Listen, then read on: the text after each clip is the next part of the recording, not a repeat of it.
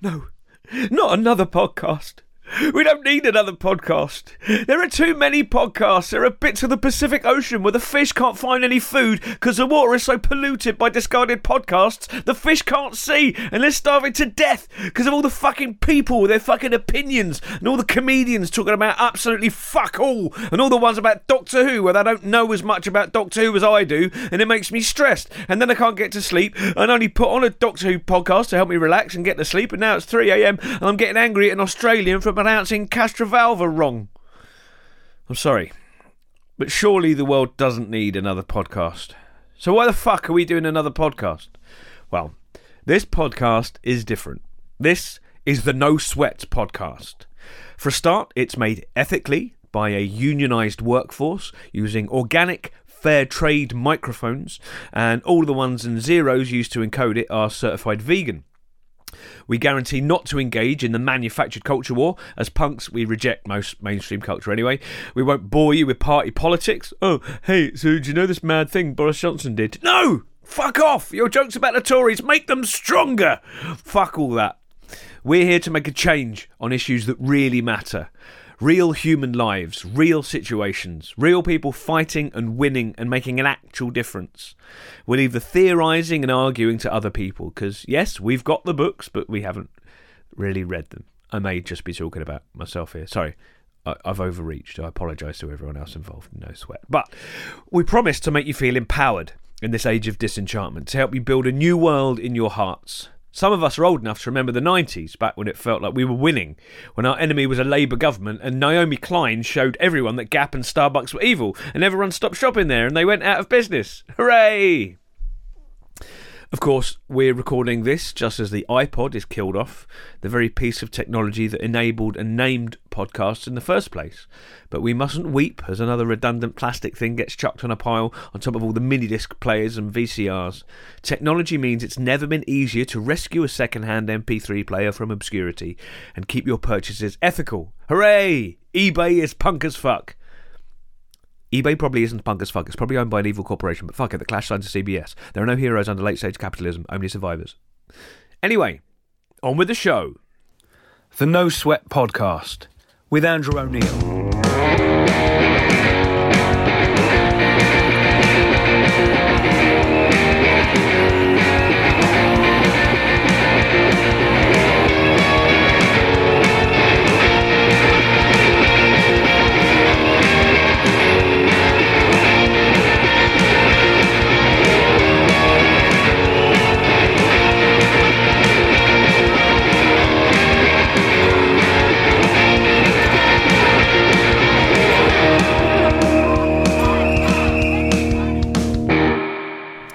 Welcome to the No Sweat Podcast, the official podcast of the grassroots organisation that fights sweatshop labour and builds worker solidarity worldwide. Now, if that sounds a bit dry, fear not, because I am your host, Andrew O'Neill, non binary stand up comedian and dickhead.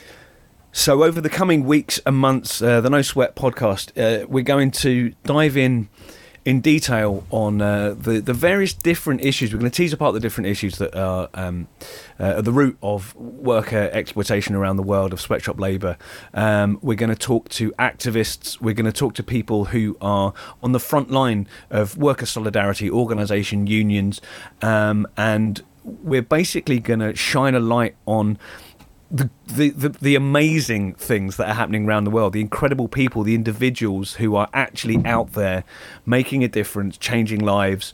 Um, and uh, there'll be, it'll be sometimes a bit topical and sometimes it won't. Um, and if you're listening, if there's any questions you have for us, if there's anything you'd like us to shine a light on, um, we have we have people who know their shit, and we can, you know, we can do that. We can, uh, we can explore the different issues. Uh, it's going to be incredibly interesting. It's going to be uh, incredibly informative, and hopefully, week by week, we will encourage you to feel that there is something you can do to help out on a, this human level, on an environmental level. Um, we live in an age where it's easy to be disheartened politically, but there are people out there whose stories uh, will fill you full of inspiration and uh, activist energy. And joining me are No Sweat activist and all round punk rock legend Navpreet Singh and campaigner, blogger, and Ivory Tower academic Mayisha Oh, Begum. wow. How are you both? Thanks for that. All good. Great introduction. Thank you. Yeah, sweet. Academic is quite a stretch on my side. I can't lie. well, that's all right. That's fine. That's fine. So, um, this is the this is the first uh, episode. This is our um, this is our Who the Fuck and No Sweat podcast. So, could you each tell me um, how you got involved in No Sweat and what it was that they were doing that drew you to them? Um, Nav, you could go first. Um, so I went to my first Petrol Girls gig. Um, I had uh, like got involved with their zine that they were creating, so it was it was like a quite a, a big gig for me because it was that first time seeing Petrol Girls too. Yeah, and then yeah. I, I saw Jay um, with his no sweat stall, and he had um, stickers, breads and roses, and death to fascism. And I took a few of them, and like a sticker saying um, like far right not welcome, and I was like, yes, like this is Yeah, this yeah. is where I belong. Do you get what I mean? Awesome, and, yeah. and then got into contact with him, and then since then just been getting involved with no sweat. Wicked, beautiful. And Mayisha, how about you? Yeah, so I've been campaigning against like sweatshop and yeah, sweatshops since probably Rana Plaza. I mean, I was very aware of what's happening before that, but I think that was kind of the turning point for me where I realized I really need to kind of stop being sad and actually do something. And so I started doing like anonymous blogging um because I didn't want anyone to know because I was very introverted, didn't want anyone to know what I was doing in my life. And then I slowly started getting more open campaigning and I wanted to learn more. I did a master's in labor, social movements and development to understand again the kind of the, the roots of exploitation. And Right. then, yeah, I really wanted to do more sort of worker solidarity work with trade unions. And then that's how I came across No Sweat and I messaged, um, I messaged the website and I was basically like, look, I want to get involved in campaigning. Can you give me some advice? And it was supposed to begin as advice, but it just became like, hey, let's work on this together. Let's work on that together. And now I'm very much a part of No Sweat happily. Wicked. That's great. And my so my background goes back to when I got first got started in stand up in the early 2000s, uh, and Jay got in touch with me to be part of um, uh, some no sweat benefits at the uh, at the Cross Kings in King's Cross, and uh, we had people like Josie Long and Stewart Lee and, and and all that sort of thing. And then and then as Jay uh, developed uh, the sort of uh, the t-shirt selling end of it, you know, so, so sourcing uh, sourcing garments from unionized workers um, uh, worldwide, um, and that's that's sort of like since then that's how I get my merch made, and you know, and you know, sort of beers with Jay and that sort of thing. So, and I. My, I mean, I'm an I'm an anarchist. I've been an anarchist since I've sort of like w- woke up politically when I was in my teens, and and uh, and for me, no sweat is like it's in terms of my activity. It's like it's it's it's an ideal it's an ideal way to uh, to to to be active to actually you know any any the, the, the small amount I do, uh, you know, sort of stretched over the years, um, it feels it feels like a really good outlet for it. So um, let's let's like sort of tackle um, some of the fundamental issues. Uh, but don't worry, in a fun and sexy way. Um, so I would I, first of all, I'm gonna I'm gonna uh, Mayisha, what would you so sweatshop labour is sort of fundamentally the the the the issue, the the lightning rod issue for for what no sweat do, uh, opposing sweatshop labour. Um, but to ask a stupid question, what would be your working definition of sweatshop labour, and why is it something that we should oppose? So, sweatshops are basically places where garment workers are involved in the manufacturing of clothes, where they face routine labor rights violations, including poverty wages, uh, denial of freedom of association, so i.e., the right to organize and form trade unions, dire health and safety conditions, um, and also abusive treatment from supervisors and management to meet incredibly high and impossible targets um, and particularly gender-based violence that women workers face. So while I meant list all of these, while they may seem like a list of just isolated violations, I think it's really important to remember that all of these stem from the purchasing practices of brands who basically push for factories to make really large quantities of clothes in as short as time in as short a time as possible and force them to do so with as little investment as possible from the brand itself. And in doing so they've basically made a pol- political and conscious choice to make profits by stealing from those with the least financial and legal power, i.e., the workers in the global south, because they can get away with it, right? They know that they can't be challenged. They know that they can keep pushing prices down in this endless race to the bottom, knowing that these costs that they push on suppliers and in turn factories will mean that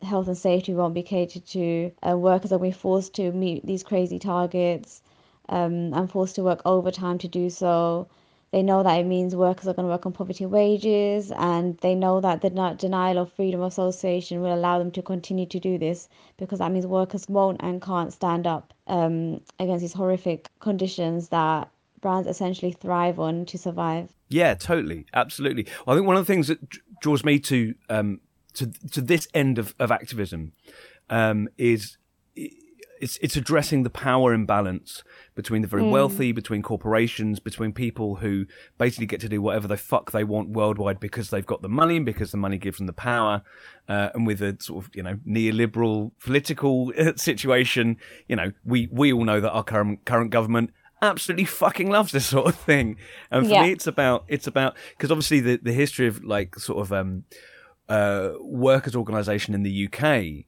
um, meant that, that we, we sort of, it feels to me, and please tell me if I'm wrong about this, but that we, through activism, uh, through the sort of late Victorian era and the early, the early part of the 20th century, we got to a certain point where we, uh, we won, we won a load of rights. But then what happened was corporations t- took manufacturing to countries that didn't have those rights. And it's like whack a mole. Yeah. You're sort of chasing it round the world, you know.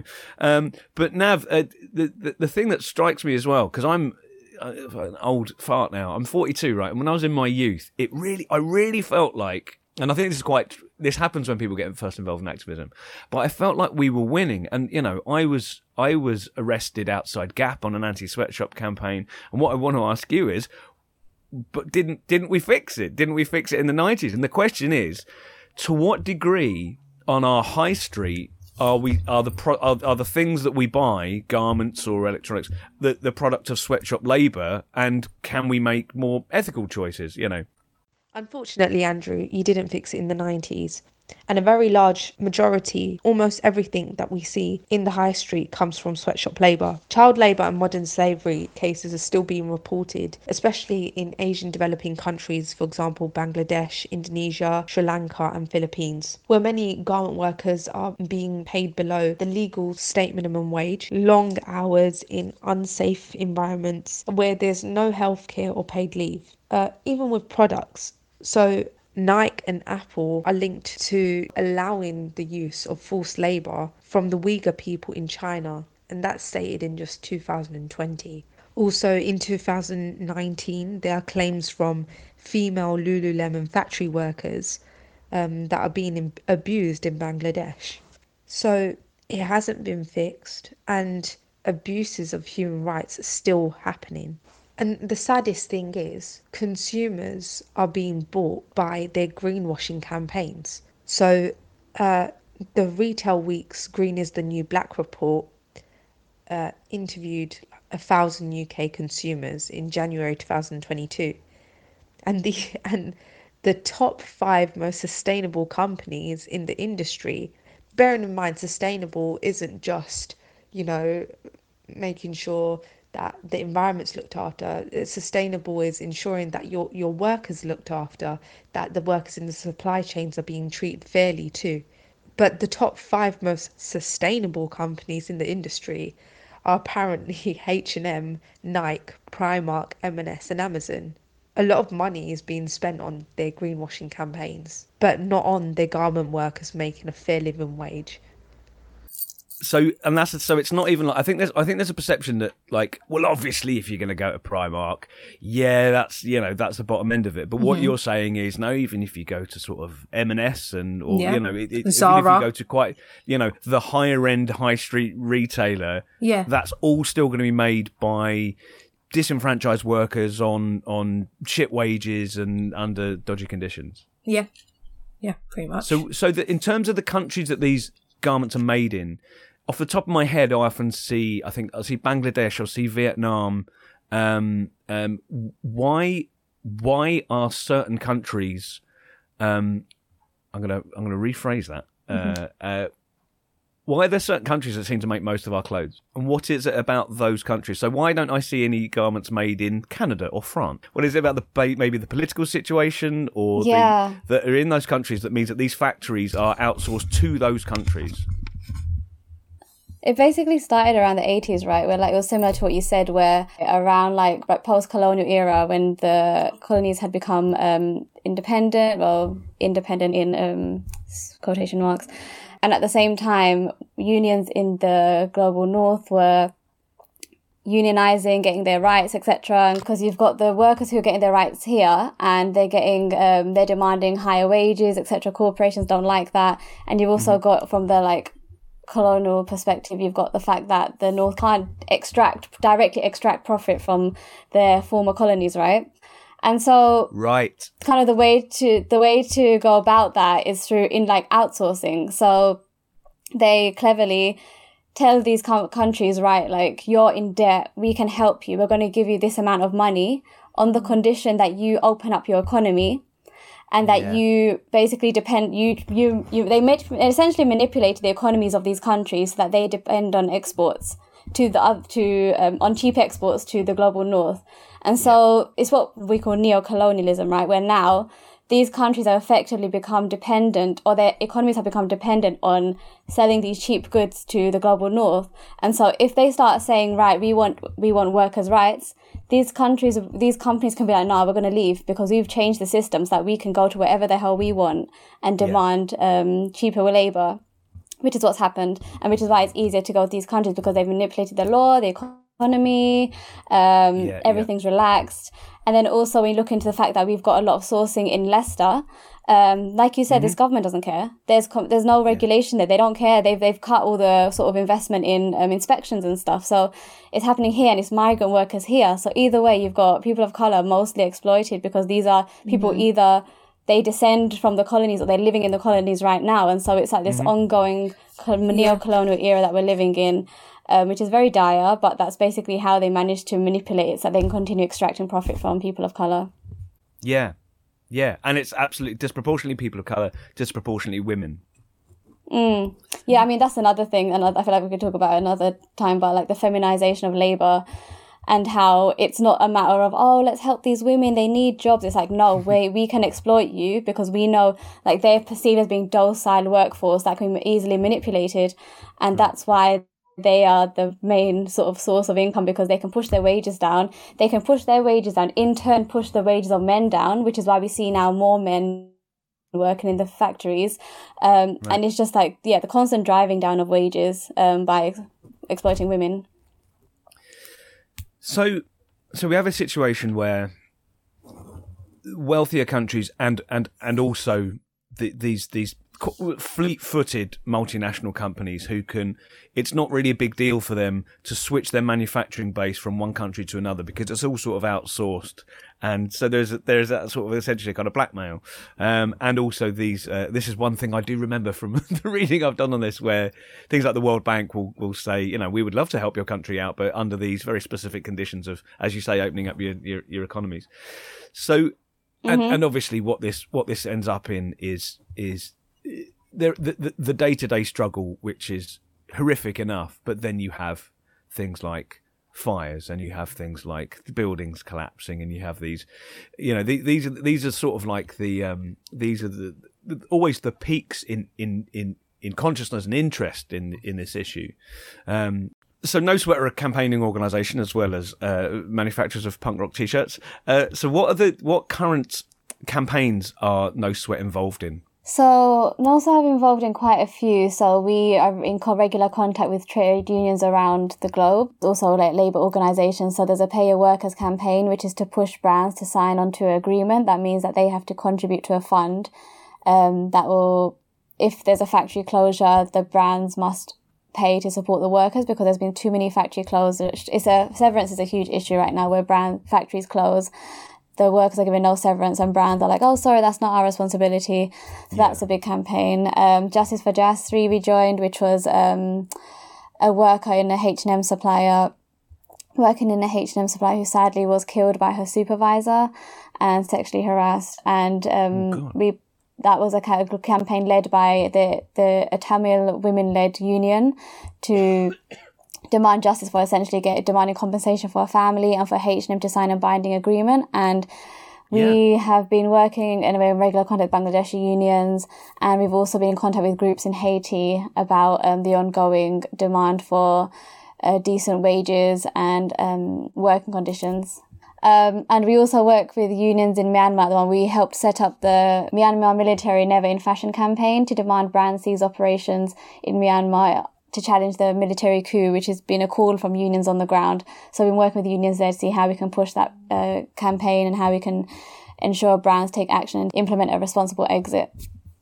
Well, perhaps it's time to check in with someone who's been involved in No Sweat for a lot longer than any of us have. Obviously, you guys have been doing incredible work in the short term. But let's give Jay a ring and find out a little bit more of the history of No Sweat from someone who's been involved in it for over a hundred years.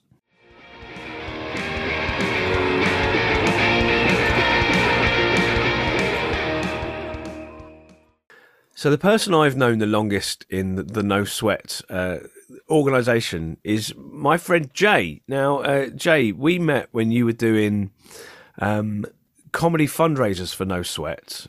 Um, so what? So how? Like, first of all, in terms of the his, the broader history of No Sweat, how did No Sweat get started in the first place?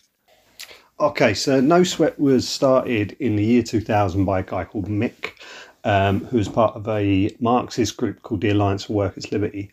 Um, and the intention of it was very much to create what we called a broad based campaign group, open to everyone, um, to get people involved, to generate some activity around the sweatshop issue, which at that time, this is sort of coming out of the anti globalization movements, the Battle of Seattle, and all that sort of stuff, the you know anti WTO protests and stuff like that. Um, so it was very much a reaction to that and a way to try and garner support against sort of like what essentially what the campaign said was uh, sweatshops are global global capitalism stripped bare. So it was really targeting the big corporations, the multinational corporations that were exploiting people around the world and causing massive environmental damage.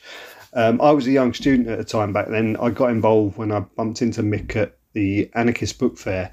He was doing a stall, and I was a I was about 18 and I'd sort of like spent a long time thinking about the sweatshop issue as a as a young punk kid getting beaten up by kids at school for being a punk and the only sort of comeback I had was your clothes are made in sweatshops. You know, didn't really understand all clothes are made in sweatshops, but that was the way it went. Um, so yeah, so we and at a time when I first joined, um, we spent a lot of time protesting outside shops. So we spent a lot of cold cold winter's nights on Oxford Circus outside Nike doing various chants against whatever the main issue at the time was. And it was all related to work, sort of workers' organisations and trade unions in manufacturing countries, so countries like Indonesia, Bangladesh, Mexico, where workers were calling for solidarity. And Sweat was responding to that call and getting people together outside the shop to raise their voice. And it to some extent, that stuff had some impact, as we heard some stories about trade unions hearing from sort of like their their own supply chains that the impacts of their voices being raised by the West, by you know, consumers in the West, essentially campaign groups like us, was having a direct impact on the way the multinationals did business with their suppliers. So yeah, it was a interesting interesting time back then. Yeah, because I, I, I talked about this um, uh, elsewhere in the podcast of uh, being. I distinctly remember being being arrested on Valentine's Day um, when I was uh, outside Gap shouting "striking com- striking workers in Cambodia have been shot." That was the slogan for that particular one. Um, and then the um, the manager of that particular Gap uh, made up a story about me that I'd blocked his way and shouted "fuck off" at him. Um, that was yeah, that was quite something. So um, so how did you? So you met Mick. Mick was doing this this campaign that like absolutely, like, and I think I had a similar thing with you being being an anarchist and being a punk, and and then going uh, this this looks like something tangible. That was what was you know this, and, and even still, this is the thing that there there are so many campaigns, there are so many ways you can things you can put your energy into. To me, this feels like something genuinely tangible. So after meeting Mick, how did you get involved, and what was what was your next step in the in the in the involvement in it? So back then, of 2001, 2002, and onwards, I was quite young and I was a mostly stone student, so I didn't really get too heavily involved at the time. um, a lot of the stuff I did was sort of background work. But um, I, I met some really amazing people, some really dedicated activists, and got to absorb that whole that whole world. So the things that were going on at the time, like beyond that first demo outside Nike that I went to after meeting Mick at the Anarchist Book Fair, um, we had regular demonstrations about various things. I witnessed the or had some involvement and certainly witnessed the activity that went into creating speakers tours, which were bringing over the garment workers and the trade unionists who have you know support organising garment workers over to the UK from manufacturing countries, mainly in the global south. Um, yeah, and doing sort of speaker tours around the UK and linking in with the trade union movement in the UK to try and present them there and build worker solidarity in that level. Um, we also had an annual conference that we called the No Sweat Gathering that went on for a fair few years, where we sort of like looked at all the different issues and brought different people together to have workshops and stuff like that. These were quite inspiring stuff, but like I say, I was a young stone student, so I spent most of my time on the stall just sitting there going, Yeah, who wants to buy a t shirt? um, but yeah, so as time went on, that sort of changed. Around 2006, 2007, I sort of you know, switched from being that sort of young student, I'd sort of matured a bit and became a bit more active and got heavily involved in the fundraising side of things. So, like I say, my background being a little punk kid, I carried on with that and started organising punk benefit gigs as fundraisers for No No Sweat. So, as No Sweat benefit gigs became a regular feature in the London punk scene, and then as an extension to that, No Sweat had done a few comedy nights over the years. So at some point, I honed in on that and booked this venue, the Cross Kings you mentioned in King's Cross, and we did a regular monthly monthly comedy night. If I couldn't get a comedy act, we'd stick a punk band on. Um, and yeah, like I say, that that sort of led to me and you meeting, and yeah, and the rest is history. Wicked. Um, and then so after and then we we were running these um, these fundraisers in King's Cross, the Cross Kings, and people like Stewart Lee and Mark Thomas and Josie Long and people like that. And that was that was that was really great. And um, and then you you had what I like to refer to as your punk rock gap year. you then, and this is something I, I think it's really fucking cool. You. Uh, you took a trip, uh, a very extensive trip, didn't you? So so, what was the motivation for that? And and tell us, uh, you know, a, a, a capsule capsule travel report about what happened. So, around 2010, um, I had the opportunity to go overseas and work with an amazing organisation called MAP Foundation in Thailand, in Chiang Mai, in the north of Thailand which is a small Burmese workers NGO, um, Burmese migrants NGO, run largely by Burmese migrants and headed up by an amazing woman called Jackie Pollock, who is a British woman who'd lived in Thailand for like 30 years. Um, and they just do amazing work on essentially on the front lines of the sweatshop issue, but not just tackling workers' rights, but tackling migrant rights issues like undocumented migrant status, um, police harassment, health and safety in the workplace, as well as your rights in the workplace. So that was a real eye opening thing for me. It really taught me a hell of a lot. Stuff that I'm still taking, to, you know, still using to this day. And those connections have carried on 10 years down the line. Um, but yeah, that lasted a while. And then, like I say, I was there for sort of four years, not in Thailand, but from Thailand, I went to Australia done various different campaign work around Australia, um, and then you know done the classic backpacking thing of traveling around. Went to South America, um, travel around Latin America and stuff. Yeah, it was a it was a hell of a time, but at some point I decided I was getting homesick and came home. Made it back in around 2015, um, and found no sweat where, like I say, where most people have gone off to fight the Tories, there was one or two people keeping no sweat alive on a very you know basic level, and they're doing you know doing amazing work, but it was certainly not at the height of its heyday. So I got together with them and said, okay, let's rebuild this, work out what to do, and that's what seven years ago now. So it's been a slow process building up to the campaign as it stands today. and then there's your uh, t-shirts, your your t-shirt, your your garment empire, um, which again, it, it, for me, it's like it's this this really nice thing of it being a tangible, actual thing you could do. So, uh, so tell us what what what what the t-shirt thing is, and what what the what the what the point of it is, and how it works. Ah, yes, the the t-shirt project, as we like to call it. Um, I'll give you a very brief summary of what it's about because we could probably do a whole massive podcast on this issue alone. But essentially, as part of rebuilding the uh, campaign from 2015 onwards, yeah. we had this idea that we wanted to create a genuinely ethical T-shirt that put workers' rights at the very forefront. Because when we looked at the kind of ethical fashion industry that had grown up since the days when we started No Sweat, since those early days, Yeah, right. um, we noticed that workers' rights gets a token mention, and most of the focus is on you know environmental issues and sustainability, which is absolutely great. But you know we know what greenwashing is, right? We know how bullshit a lot Yeah. of this stuff is, especially when it comes from the big corporations. Mhm. So we wanted to look at how we can put workers' rights at the forefront of the ethical fashion industry. We thought if we create a Yeah. product that we used to sell anyway, you know, we used to source ethical t-shirts in the past, but we decided to create a, our own brand ourselves as an example of how the industry should and can work. So we source from you know unionized factories and workers co-ops in countries in countries like Bangladesh. We started out in Thailand, working in Bangladesh, and we hope to grow the project to a number of other factories around the world. We store, source them wholesale and import them into the UK and sell them onto people or organisations, bands, campaign groups who want to print their own T-shirts and want a genuinely ethical product. So the T-shirts we sell, you know, we sell in bulk, sell blank T-shirts. People print their own logos on and then sell them on.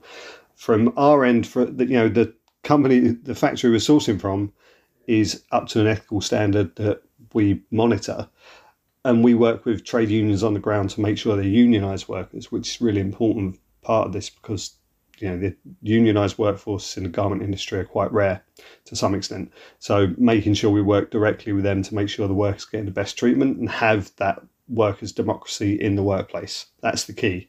But then from the flip side of that, once we we're you know it's a not-for-profit project. So as it grows into its own sort of company, if you like, we're created into a sort of workers co-op operating the distribution side in the UK, the profit we made, the profit that gets made, can go into the campaign group and also into what we call the Garment Worker Solidarity Fund.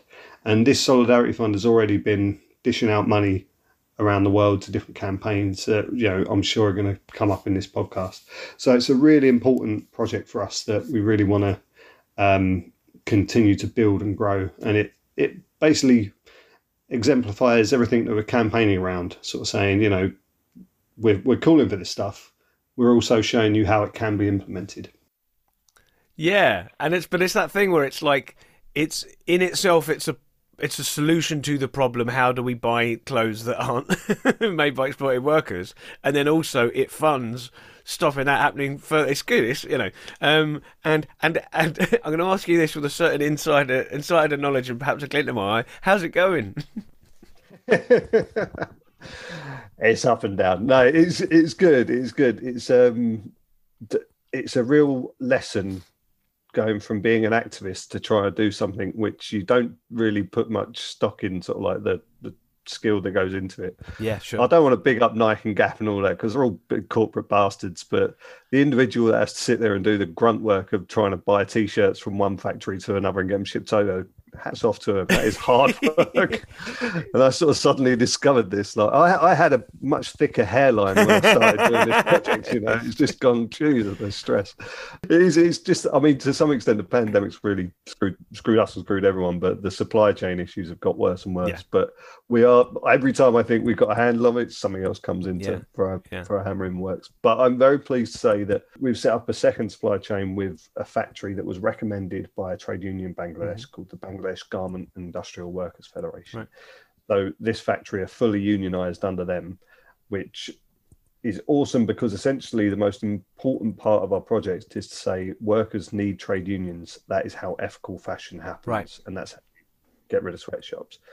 All the rest is window dressing. It's really inspiring for me just to speak to these people and sort of say, "Yeah, it's fantastic what you're doing," mm. and then when you get the product and you can pass it on to people with that story, it's just really know, it's really inspiring stuff. Sort of like it's quite amazing. I, I get very emotional over a bit of cotton in my hand, you know, as I'm holding a t-shirt. you know, it's it's it's it's it's that it's that re, it's the real human story, and it's and do you know what it is, right? It's the opposite. What you're feeling there, that emotion, is the opposite of the disconnect that we have when we buy a product. The disc, you know, when you buy something, you go, oh, you know, you fucking go into Primark and you buy a five pound t-shirt. You are entirely disconnected and this is not and this is you know this isn't the fault of of the people buying it you know you're disconnected from all of the human beings along that supply chain even you know fucking I used to work in retail. Imagine working in Primark, like the minimum wage in that hellhole, right? All of those people are, are, exploited to get you that cheap T-shirt, and, and what you're feeling is the is the opposite of that disconnect. It's like you know gender dysphoria versus gender euphoria. You know, um, that's it. Awesome. Well, that, that's wicked, and that's um, uh, that's a that's an incredibly useful overview of what No Sweat has, where it's come from, where it's going, what it's doing now. So, thank you very much, Jay. Thank you. Cheers.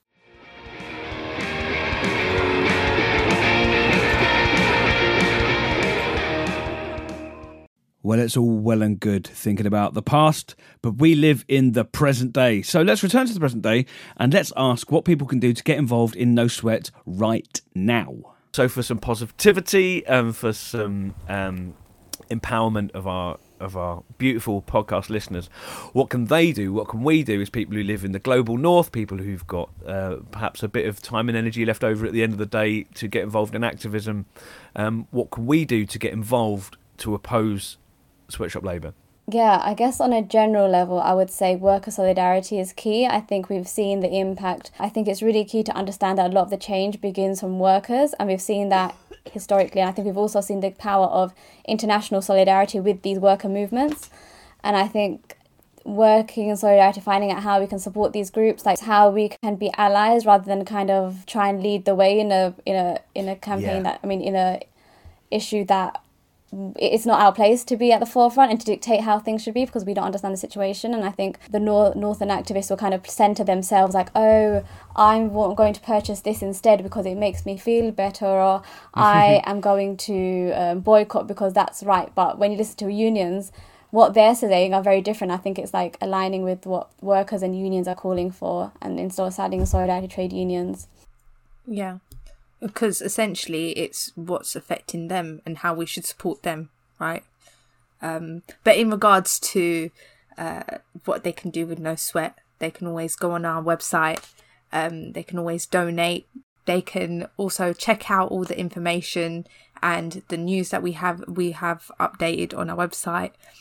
Um, and buy our t-shirts. Um, so thank you so much, uh, Nav. Thank you, Mayisha. Um, I think this series is going to be really good. Um, i am already. I mean, I'm learning a huge amount. So, and thank you for listening. Please get involved uh, in No Sweats campaigns. Go to nosweat.org.uk. Um, I'd like to thank Nav and Mayisha. I've been Andrew O'Neill, and I'm off to write "Shame on You" on the window of H and M.